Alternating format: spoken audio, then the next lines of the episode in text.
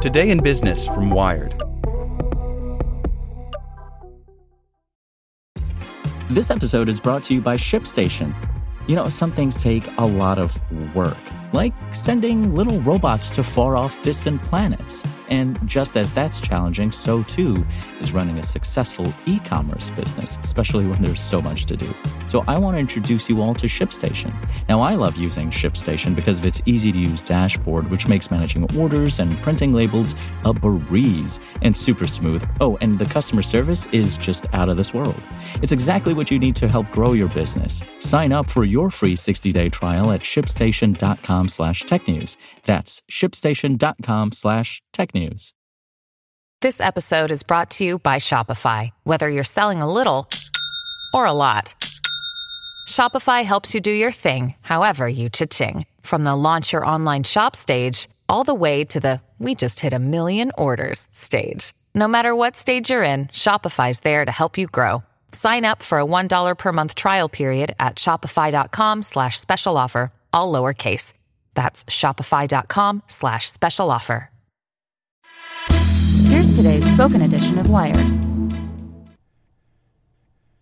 WeWork is about to start selling software by Jessi Hempel. For as long as WeWork has been selling memberships to its co working spaces, investors and analysts have quibbled about whether it's an overvalued real estate company or a misunderstood tech company. Chalk one up for tech. The co working outfit is about to start selling its first software product. Today, WeWork announced it will acquire a Salt Lake City based office management startup called Teem.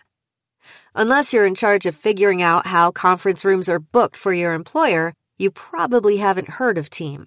But the company, which WeWork paid $100 million for, according to two sources close to the deal, is a significant step toward the Office as a Service future WeWork envisions for itself. Its customers include Airbnb, GE, and Viacom, alongside a number of the buzzier Silicon Valley startups. Over the past year, WeWork has barreled toward this diffuse business model as it has built up an enterprise consulting business. Maybe you're a Fortune 500 company with a corporate campus that you already own, and you have no desire to move your employees into a millennial filled co working space with go get 'em slogans and beer on tap. WeWork still has something to sell you. WeWork's argument that it's a data driven tech company capable of selling a range of products and services beyond desk space could become the ultimate hedge against the uncertain future of real estate. There are plenty of skeptics who say WeWork can't possibly be worth more than the co-working stalwart IWG PLC, which is valued at 2.1 billion in the public markets about a tenth of WeWork's current valuation. These analysts and investors suggest the company is just a middleman, securing large, low cost leases and releasing the space in the form of short term memberships. They worry that if the economy turns suddenly, the company will be locked into numerous long term leases while its membership numbers fall. Teem will become part of WeWork's fast growing Powered by We consulting business, which aims to introduce WeWork as an office manager, able not to just provide millennial chic co working digs, but also to redesign and manage existing offices. Through its co working business over the past eight years, WeWork has amassed a huge amount of office space and studied how thousands of different businesses operate within it. WeWork's bet is that it can position itself as the company with the most valuable first-hand knowledge about how jobs get done best. It's got an automatic set of potential customers. Right now, a quarter of WeWork's memberships are held by large Fortune 500 companies like Facebook, Starbucks, and Microsoft. Over time, WeWork will try to sell them on the idea that it can do much more than offer them desks for their satellite offices and remote workers it can rework those offices and their main locations into more efficient, data driven spaces.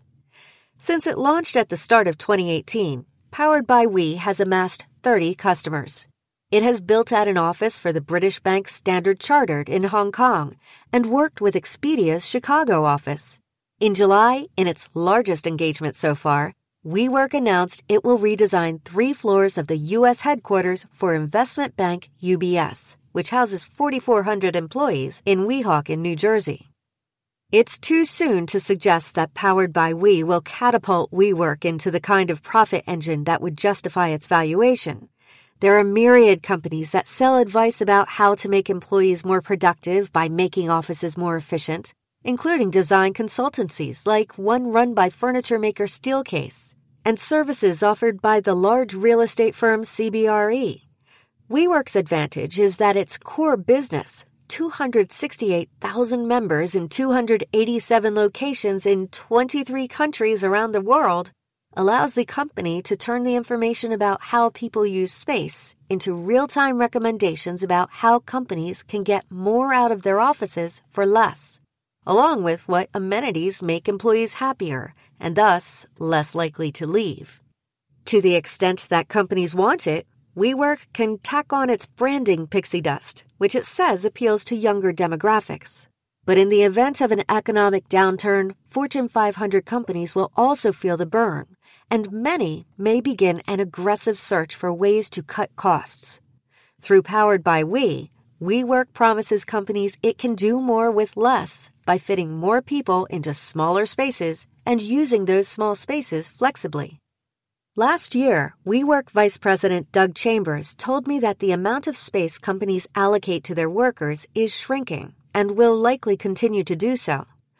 WeWork, he explained, could help companies make better decisions about what space to not have anymore if WeWork succeeds, employees will draw job satisfaction from other aspects of office life beyond the vacuous conference room, like shared health clubs or regular happy hours, or simply having private space when they need it. Once the acquisition is complete, Teem will be among the products powered by We clients can buy. The company will remain in Salt Lake City, where WeWork hopes to bulk up its staff. Just as with earlier acquisitions like the Flatiron School and Meetup, Teem will continue to grow on its own with a significant influx of resources from its acquirer. Customers like Box or Airbnb will have the option to continue paying monthly for Teem software, which lets people book conference rooms or notifies employees that they have visitors. Meanwhile, WeWork will continue its attempts to sell clients on the promise that the data it's collecting about how people work, information that will expand with its latest acquisition, is crucial. More important, even, than the leases it built its name on. Want to learn how you can make smarter decisions with your money? Well, I've got the podcast for you.